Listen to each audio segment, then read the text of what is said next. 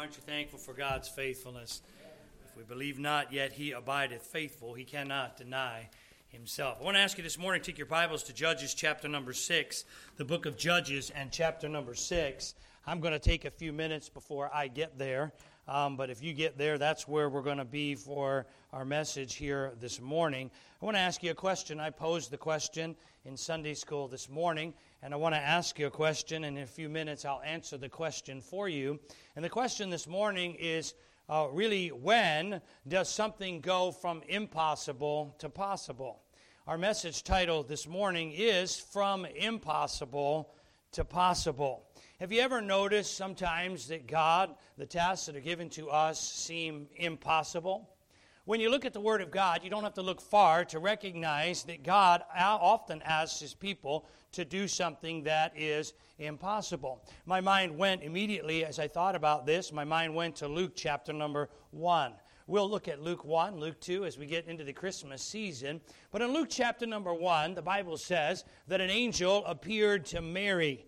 And the Bible says in verse twenty-eight of Luke chapter one, and I know we're going to Judges, I'll be, I'll meet you there. Uh, Luke chapter number one, an angel appears to Mary, verse number twenty-eight, and says, "Thou art highly favored, the Lord is with thee." In verse number thirty-one, the, the angel says, "Thou shalt conceive in thy womb and bring forth a son." And Mary's a little bit puzzled. She says this in verse number thirty-four. She says, "How shall this be, seeing I know not a man?"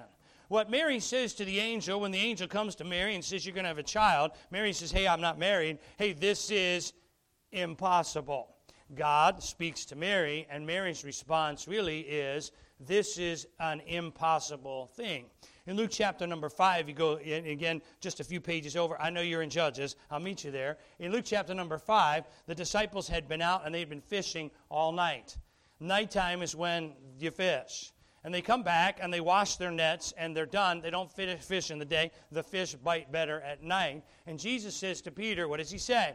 "Peter, get out in the boat, cast your net in."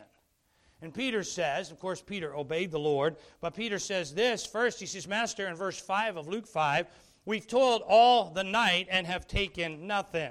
What is he saying? Really, he's saying, this, you're asking us to do something that is really impossible. It is something that is impossible.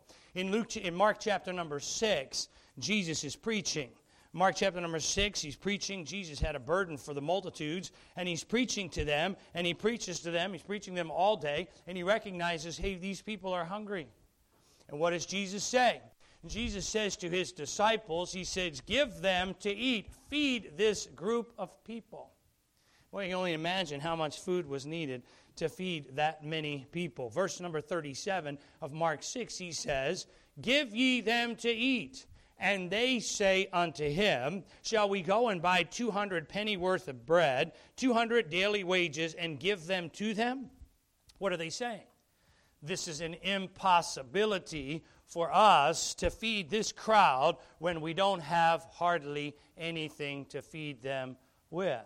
In John chapter number six, we read another story. Jesus sees the man there by the pool, uh, pool of Bethesda there in John chapter number six. And Jesus, uh, or John chapter number five, pardon me, John five, uh, Jesus says, he sees him laying there in John five and verse six. And he saw him lie, and he knew that he had been there a long time. He'd been sick for many, many years. And Jesus says, "Wilt thou be made whole?" And the impotent man answered him and said, "Sir, I have no man when the water is troubled to put me into the pool, but while I'm coming, another steppeth down before me." What's he saying? Jesus, the pool is going to get stirred, and somebody else will jump in there before I will, and therefore I've been sitting here for a long time because it has been impossible for me to get myself in there. God is a great God. And we know the Word of God says, with God, nothing is impossible. Our verse for this year has been, "I can do all things through Christ, which strengtheneth me."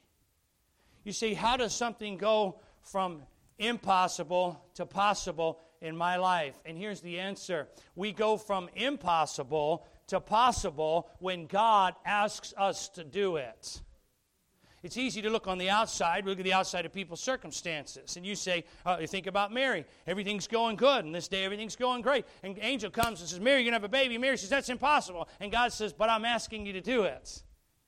we think about in life, sometimes you hear stories. My daughter Grace was telling me a story of a of a, a husband and wife, and they had seven children. Had a, the young one was kind of young, and the husband dropped over of a heart attack. And here's a mom with seven kids to kind of raise. And I don't know about you, but I look at that and I think, that's impossible. That would be, if I was in that position, that would be impossible. But you know what? For the mom that has to raise these seven kids, it's now possible. We see why. Because God has brought it in her life. God has allowed it in her life. And she can, as we can, do all things through Christ, which strengtheneth me. Impossibilities become possibilities when God asks us to do it. I want to look at a story, a familiar story that we're all familiar with in the book of Judges, chapter number six. The Bible says in verse number one of Judges six, the children of Israel did evil in the sight of the Lord, and the Lord delivered them into the hand of Midian seven years. And the hand of Midian prevailed against Israel, and because of the Midianites, the children of Israel made them the dens which are in the mountains and caves and strongholds. And so it was, when Israel had sown, that the Midianites came up, and the Amalekites and the children of the east, even they came up against them. Verse four, and they encamped against them and destroyed the increase of the earth, till they come to Gaza, and left no sustenance for Israel, neither sheep nor ox nor ass. For they came up with their cattle and their tents, and they came up as grasshoppers for multitude, for both they and their camels were without number, and they entered into the land to destroy it. And Israel was greatly impoverished because of the Midianites, and the children of Israel cried unto the Lord. And it came to pass, when the children of Israel cried unto the Lord because of the Midianites, that the Lord sent a prophet unto the children of Israel. The oppression of the Midianites against Israel was really bad. They outnumbered them. You can see this in the text. They outnumbered them. They would plant crops. The Israelites would plant crops, and the Midianites would come and either destroy the crops or they would steal the crops. They'd steal their food supply. We find Gideon, by the way, in our text, threshing wheat, but he's hiding. He's hiding because he's threshing wheat so that he can provide for his family, and he's trying to keep it from the Midianites lest they come in and destroy it or take it from him. And the Israel cries to the Lord, and God sends a prophet, and he sends a prophet to have a conversation with Gideon. In verse number twelve, the Bible says this, and the angel of the Lord appeared unto him, and said unto him, the Lord is with thee, thou mighty man of valor. And Gideon said unto him, O my Lord, if the Lord be with us, why then is all this befallen us? Look around, look at the circumstances. If God's with us, where be all his miracles which our fathers told us of, saying, did not the Lord bring us up from Egypt? But now the Lord hath forsaken us and delivered us into the hands of the Midianites. Hey, the Lord's with you. And Gideon's like, whoa, whoa, wait just a second. This is kind of an impossible situation. I mean, when he looked around, he saw, hey, this is a difficult situation. You know, sometimes the things that we face in our life, we, we find ourselves drawing the same conclusion. Man, this is impossible. This is an incredibly difficult situation. And Gideon communicates, by the way, further, if you look at verse number uh, fourteen, and the Lord looked upon him and said, go in this thy might, and thou shalt save Israel. And he says in verse fifteen, O my Lord, wherewith shall I save Israel? Behold, my family is poor in Manasseh, and I am the least in my father's house. Gideon said, hey, look around at the Midianites. They outnumber us. They're stronger. They're intimidated. We're hiding in caves, and you're telling me that I am going to be used of you to deliver these people? That is impossible. God often asks us to do the impossible. But we need to recognize that when we find ourselves faced with challenges that we think are humanly impossible, if God is asking us to do it, then God is going to make a way for us to experience the possible in the midst of the impossible. So I want to look at this story here of Gideon, and I want to answer this question: what does God bring to the table?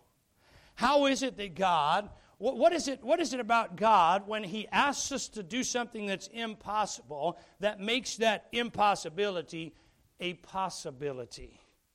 And I trust as we look at the Word of God this morning, God will use this to help us to meet needs in our life. Lord, we love you today. Thank you for the privilege to share your Word. Now, Lord, I pray that you'd use me as your servant to communicate your truth to your people. Lord, on a regular basis, we find ourselves in the midst of a life that's bigger than we are, facing challenges, Lord, that humanly we say this is bigger than me.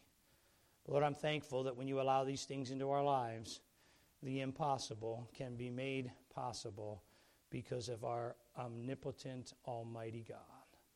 Lord, I pray you speak, you speak to hearts, meet needs, glorify yourself. In Jesus' name, amen. There's a number of stories we could have used to look at this thought, but I decided on the story here of Gideon. I want us to see God's asking him to do something impossible, but I want to see what, to see what God brings to the table. The first thing God brings to the table is sh- security. As we look at the text, God makes himself known to Gideon. He says this in verse number, we, we read it already. He says, verse number twelve, the Lord is with thee. In verse number sixteen, he says again, and the Lord said unto him, surely I will be with thee, and thou shalt smite the Midianites as one man. He communicates to Gideon, I am with you. We read a few verses later, verse number thirty-six, we read the story, and many of you, again, are familiar with the story here of the fleece. And Gideon says in verse thirty-six, he says to God, if thou wilt save Israel by mine hand, as thou hast said, behold, I will put a fleece of wool on the floor. And if the dew be on the fleece only, and it be dry on all the earth beside, then shall I know that thou wilt save Israel by mine hand, as thou hast said. By the way, we don't see God being frustrated with Gideon. We don't see God being impatient with Gideon. What's God doing? He is giving him a confidence, a surety, a security about what he's asking him to do, that he's going to be with him. And of course, you know the story. The Bible says it rose up, verse thirty-eight. He rose up early in the morrow and thrust the fleece together and wringed the dew out of the fleece, a bowl full of water. And Gideon said unto God, let not thine anger be, be, against, be but against me, uh, but I will speak but this once. Let me prove, I pray thee, but this once with the fleece. Let it now be dry only on the, on the fleece, and upon the ground let there be dew. And God did so that night, for it was dry upon the fleece only, and there was dew on the ground. You think about this. What's God doing? He's giving him an assurance. God's word is true. God's word, God's confidence, what God says is going to happen. I find another another example of God bringing security, if you would, in Gideon's life. Look at chapter number seven and verse number thirteen. Chapter number seven and verse number thirteen, we see another, uh, uh, what, what you might say, uh, a mark of assurance as we think concerning the task that Gideon has been given.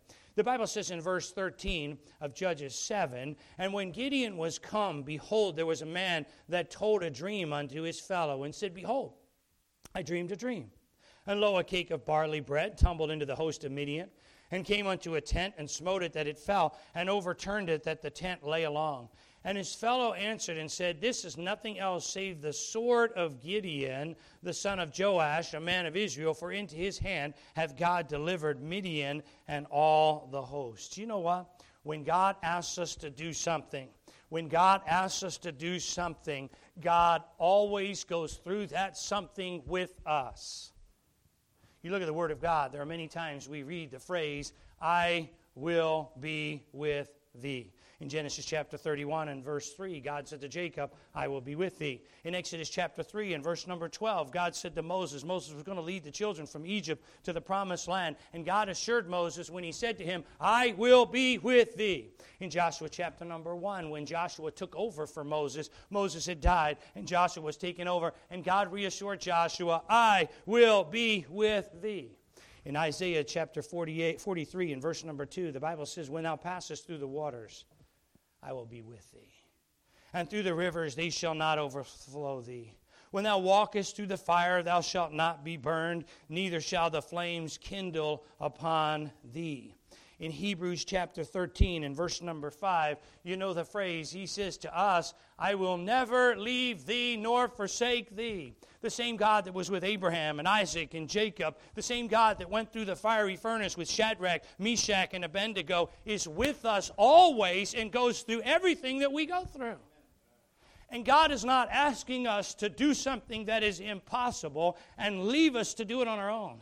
God says, hey, you and me, and really me more than you, are going to do something that's impossible, and I'm going to be right there with you all the way. What a promise. What a security, what a sense of, of surety that, that Gideon had for a task that was bigger than he was. Can I tell you something? When you go out and seek to lead people to Jesus Christ, God goes with you. When you go to the neighbor and try to be an encouragement, God goes with you. When you work a job and you try to take a stand for what's right, God is right there with you.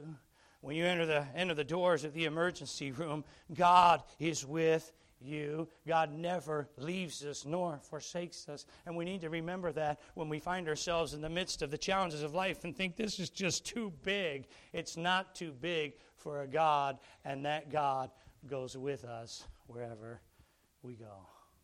Isaiah forty-nine and verse fifteen, the Bible says this, can a woman forget her sucking child? That she should not have compassion on the son of her womb. Yea, they may forget, yet will I not forget thee. An impossibility, really, you don't find often a woman uh, rejecting a child. We do find in our society more now than we have in, in the past. But God compares his love. My love is even greater for you than that love of a mother that would nurse her child and the closeness of her. My love is greater for you than even that. Wow. God goes with us. Number two, God not only brought security to Gideon, God brought support to Gideon. Look at chapter number seven. Chapter number seven and verse number two. And the Lord said unto Gideon, the people that are with thee are too many for me to give the Midianites into their hands, lest Israel vaunt themselves against me, saying, mine own hand have saved me. Obviously, he was not going to Uh, uh, share his glory with uh, uh, men that would think that they had something to do with it. And so verse number three, he allows the fearful to leave. The Bible says, now therefore go to proclaim in the ears of the people, saying, Whos- whosoever is fearful and afraid, let him return and depart early from Mount Gilead. And there returned of the people twenty and two thousand, and there remained ten thousand. In verse number five, he not only lets the fearful leave, he lets the careless leave. In verse five, so he brought down the people unto the water. And the Lord said unto Gideon, every one that lappeth of the water with his own tongue as a dog lappeth, him shalt thou set by himself. Likewise, every one that boweth down upon his knees to drink. And the number of them that lapped, putting their hand to their mouth, were three hundred men. But all the rest of the people bowed down on their knees to drink water. They bowed down and drank like a dog and weren't careful. The others, uh, they were much more careful as they brought the water to them. And God gets him three hundred faithful, careful men. Gideon, go, go, go, go, go fight the Midianites. He didn't send them by himself. He, you know what? I'm going to get some folks, some folks that aren't going to run away when the battle gets tough. Hey, I'm going to get some folks that aren't going to that are going to follow the instructions that I give, and do remember the instructions with the lamp and the pitcher, and break the pitcher, and, and blow the trumpet. Hey, I'm going to I'm going to make sure that I have people that, that are that aren't fearful, that aren't going to run away, and that aren't going to that are going to follow the instructions that I give. And he gives them support of three hundred individuals that are going to go, and God's going to use them to win this battle against the Midianites. Do you know? God always seems to send the people we need at the time we need them. I think about the Apostle Paul when he got saved. I mean, Paul persecuted the church. I mean, he would lock up preachers. He tried to kill preachers. He'd persecute the church. And he got saved on the road to Damascus. And when he got saved, some of the disciples were a little leery. Huh? You're telling me, Paul, God, maybe this is a new strategy for him. Maybe this is a new strategy. He's pretending to be saved, and we'll bring him into the inner circle, and then he'll get all of us, and he'll kill us all. Hey, there were some that were a little leery. But Barnabas believed God. Barnabas believed what God was doing in Saul's life, and he saw beyond Saul the persecuted, and he saw Saul the preacher. He saw beyond it, and he believed in him, and God used Barnabas to help Saul to get going. You think about the other individuals. Obviously, Paul had a lot of individuals he names. He said, I have, to the church at Philippi, I have no man like-minded like Timothy. He mentions Epaphroditus in Philippians chapter two, and he says he's my brother and my companion in labor and a fellow soldier. Isn't it amazing how God, in orchestrating our lives, He brings us the people that we need to help us as we face impossibilities. I remember being on vacation in Sedona, Arizona, out in the middle of nowhere, and we had borrowed a van from a church in Phoenix area, and we're two, two and a half hours, or we were away from that church, and, and uh, this van breaks down. Now, I would have thought that the person that God brought our way was an angel, except for one thing. The guy smoked. And I don't think angels smoke. That's just my opinion, just my opinion. We were off the road. We were up at this, like, golf course type thing. And this car somehow, I have no idea how, except to say that God brought them our way. This car pulled up and said, "Hey, are you having trouble?" "Yeah, we're having trouble." And the guy said, "Hey, there's a there's a, a, a gas station, I mean, a, a, a repair shop just down the road." I didn't know where I was. I had no clue. "There's a repair shop just down the road, and we're going to help you to get this car from here to the repair shop." It was amazing. Like I said, if we had been on the side of a main road, we weren't. We were kind of tucked up in this in a parking lot of, of this, uh, uh, whatever you call it, not country club, but pro shop, whatever it was, in any event, and God brought them.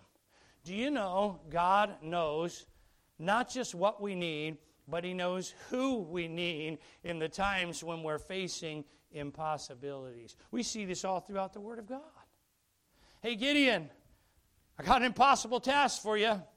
But Gideon, I'm going to get you three hundred faithful people. They're going to be by your side, and they're going to help you, and they're going to follow your command. I'm going to take care of you, Gideon." And God does the same thing with you and me. By the way, that's why I encourage us as a church, if God puts somebody on your heart, and you see, "Boy, I'm burdened," send them a text. You don't have to know, need to know anything. I've told you this story before. A number of years ago, I mean, a couple of years ago, I, I got up, I was burdened for some preacher friend of mine in Michigan. I sent him a text and said, "Hey, I'm praying for you today." And he sent me a text back. "Thanks, I'm going in to have chemo treatments today. And this is, basically you sent me the, this exactly when I needed it." I had no idea, but God knew it. And the Spirit of God that lives in you wants to use you to be an encouragement to someone else that might be going through a difficulty.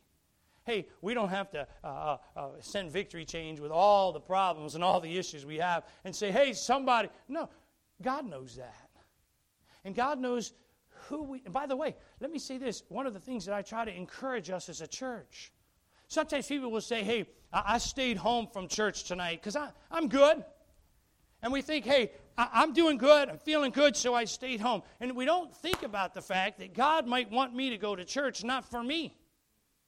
Now, God speaks to us through His Word, but God want, might want me to come to church for someone else in the body of Christ that needs my handshake, that needs my smile, that needs me to put my arm around them and say, "I'm praying for you. I know you're going through difficulty."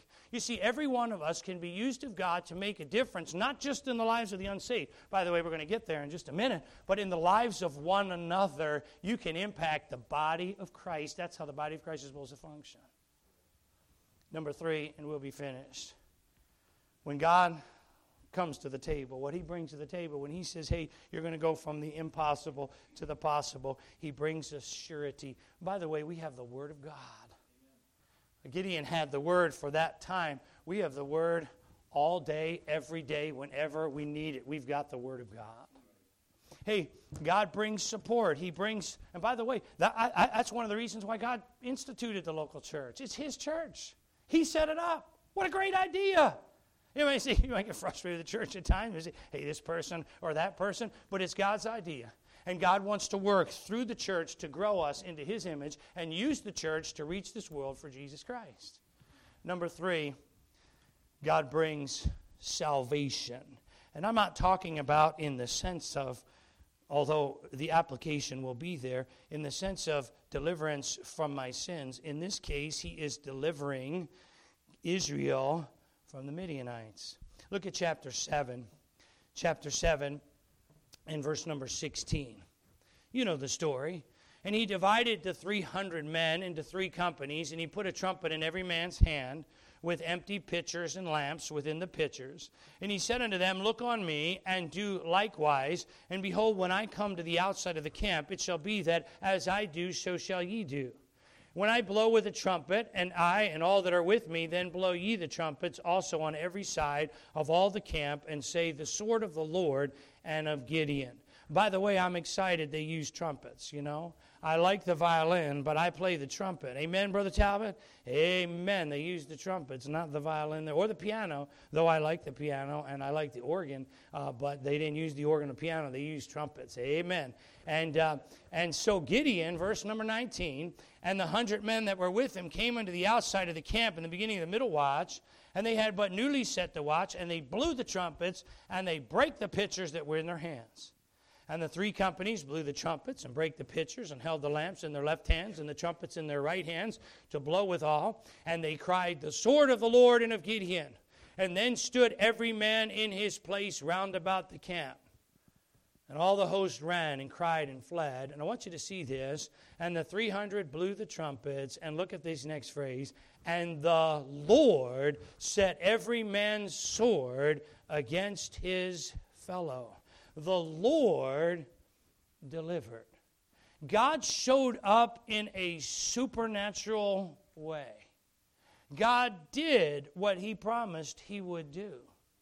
And do you know, for us to see God do the supernatural in our lives, we have to be willing to face what's impossible to us, to allow God to make his strength perfect in our weakness. The Christian life is not easy. But I can do all things through Christ, which strengtheneth me. God is able. The songwriter said he is able to deliver. Though by sin oppressed, come to him for rest. Our God is able to deliver. Turn with me, if you would, to Acts chapter number one. Acts chapter number one. And verse number eight. In Acts one and verse number eight, we really see repeated the great commission that God gave to his disciples. We find it in Matthew, we find it in Mark, Luke, John, and we find it here in Acts chapter number one. And you're familiar with the verse. Acts one, the Bible says, But ye shall receive power. After that the Holy Ghost is come upon you. And ye shall be witnesses unto me, both in Jerusalem and in all Judea and in Samaria and unto the uttermost part of the earth. I said this morning in Sunday school, imagine if we were the only church on the earth. Imagine if there was no church down the street. There's no church down the street this way. There's no church in, in, in beyond Pennsylvania. There's no church in Ohio. There's no church in California. It's us. Here we are. It's us. And God says to us to go to Jerusalem, Judea, Samaria, and the uttermost part of the earth. And I love what I read in Acts chapter number two. Because in Acts chapter number two, obviously God's asking them to do something that is impossible. But God says, hey, I will empower you. The power of God is what we need to face the impossibilities. In verse number forty-one of Acts chapter number two, the Bible says this, Then they that gladly received his word were baptized, and the same day were added unto them about three thousand souls. Verse forty-seven, the last phrase, And the Lord added to the church daily such as should be saved. Hey, God gave the commission to the disciples. By the way, in, Act, in Matthew chapter twenty-eight, he says this, Go into all the world and preach the gospel, and lo, I am with you always, even to the end of the age. You think about that. He said the same thing to Gideon. Hey, I'm going to give you an impossible task. And that impossible task is to reach the world with the gospel, but I'm going to go with you, and you're going to go together, and I'm going to empower. You see a, a beautiful illustration of what we're talking about when we look in Acts two and we see the Lord added to the church daily, such as should be saved. Impossibilities that become possibilities because God asks us to do it. What are you looking at this week, this month, maybe today? What impossibilities are you facing? It's easy for us to say, I, I don't like the impossibilities. I want to run for the impossibilities. When God asks us to do the impossible, He makes it possible. You think about this. Somebody say, hey, we should invite people to church. Maybe you get a victory chain and you see it. And it says, try to bring somebody with you. And you look at that and you see, boy, hmm, I don't think that's possible. It is possible because God asked us to do it. And we talk about this this morning. We talk about reaching people with the gospel. Maybe you're here this morning and you see, boy, I haven't, I haven't led anybody to Christ. You see, man, it's been a while since I've led anybody to Christ. And you see, boy, that's, for me, that's, that's kind of impossible. No, it's not, because God is asking us to do it. You see, God wants to use us to impact people. Hey, sometimes trials come our way. I'll be honest with you. I I hear a lot, you probably do too, but I hear a lot of situations. As a pastor, you hear a lot of circumstances, people's lives, and, and you think, wow. And sometimes I find myself saying, wow, like like this family of seven kids, I don't think I could do that. That would be impossible. But you know what? When God allows things into our life, He works all things together for our good and His glory. And the things in our lives that we look at, that we think are impossible, God has allowed them, because He wants us to go from the impossible to the possible.